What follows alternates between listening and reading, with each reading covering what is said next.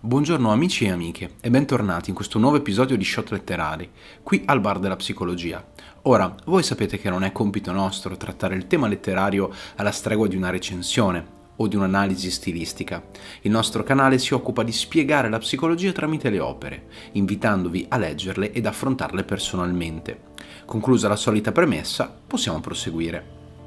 Oggi ho deciso di trattare un'opera che mi ha segnato molto, complessa non nella trama, ma nel suo significato più intrinseco, morale e di vita. Ragazzi di vita, scritto da Pasolini e pubblicato nel 1955, narra le vicende che vedono coinvolti il ricetto di suoi amici nella Roma del secondo dopoguerra. Il tipo di ambiente che i ragazzi frequentano è un vero e proprio loco di degrado. Prostituzione, furti e delinquenza sono solo alcune delle nefandezze che i nostri giovani protagonisti si trovano ad affrontare non ho potuto fare a meno di pensare ad un parallelismo con la nostra epoca, dove la cura, specialmente dei più piccoli, è oggi trattata con i guanti bianchi. I ragazzi di vita sono vagabondi, senza un posto nel mondo, lasciati liberi di scorrazzare senza guinzaglio per le strade di mamma Roma. La borgata, in tutto il suo disagio, si esprime nelle azioni violente che il gruppo di amici mette in atto senza alcun tipo di rimorso, alla stregua quasi dell'antisocialità, e tra comportamenti sessuali deplorevoli e furti, anche tra conoscenti, tutti cercano di barcamenarsi e sopravvivere alla giornata.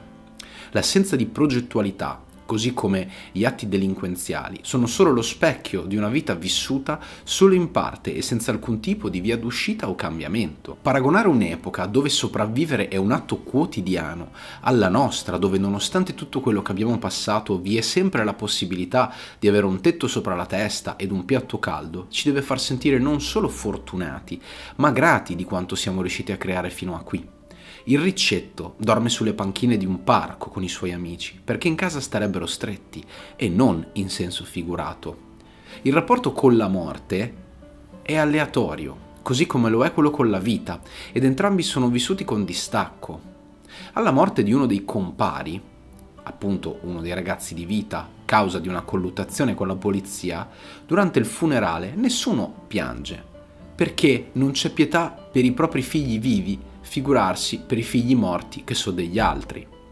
La Roma rappresentata da Pasolini è un ventre materno corrotto, privo di amore, salvo per alcuni sporadici momenti, dove le amicizie sono un legame forte, ma spesso controverso.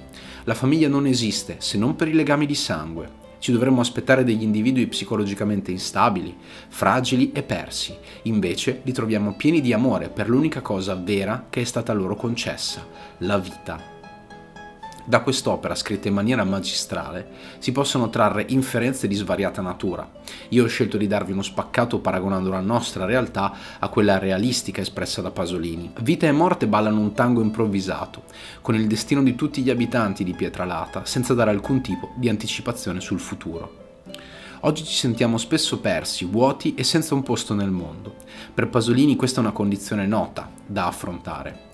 Nel secolo del capitalismo sfrenato, dove la sopravvivenza è certa ed il cibo non manca, vi invito a recuperare questo scritto e farvi un giro per le strade di Roma, insieme al Ricetto e ai suoi amici, per capire cosa sia l'assenza di un futuro e di prospettive e delle enormi chance che il nostro mondo ci ha dato, ovvero di poterlo scegliere personalmente il nostro traguardo.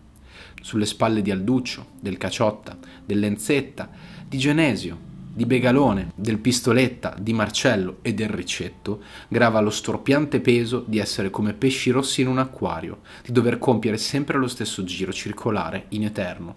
Essi ci offrono una chance, che al contrario nostro non hanno mai avuto, ma allo stesso tempo richiedono di soffrire almeno un po' insieme a loro leggendo queste pagine. Gentili amici, il podcast di oggi finisce qui. Io spero vi sia piaciuto e vi invito a commentare, mettere un like e condividere il video. Io sono Adriano del Bar della Psicologia e ad un prossimo video.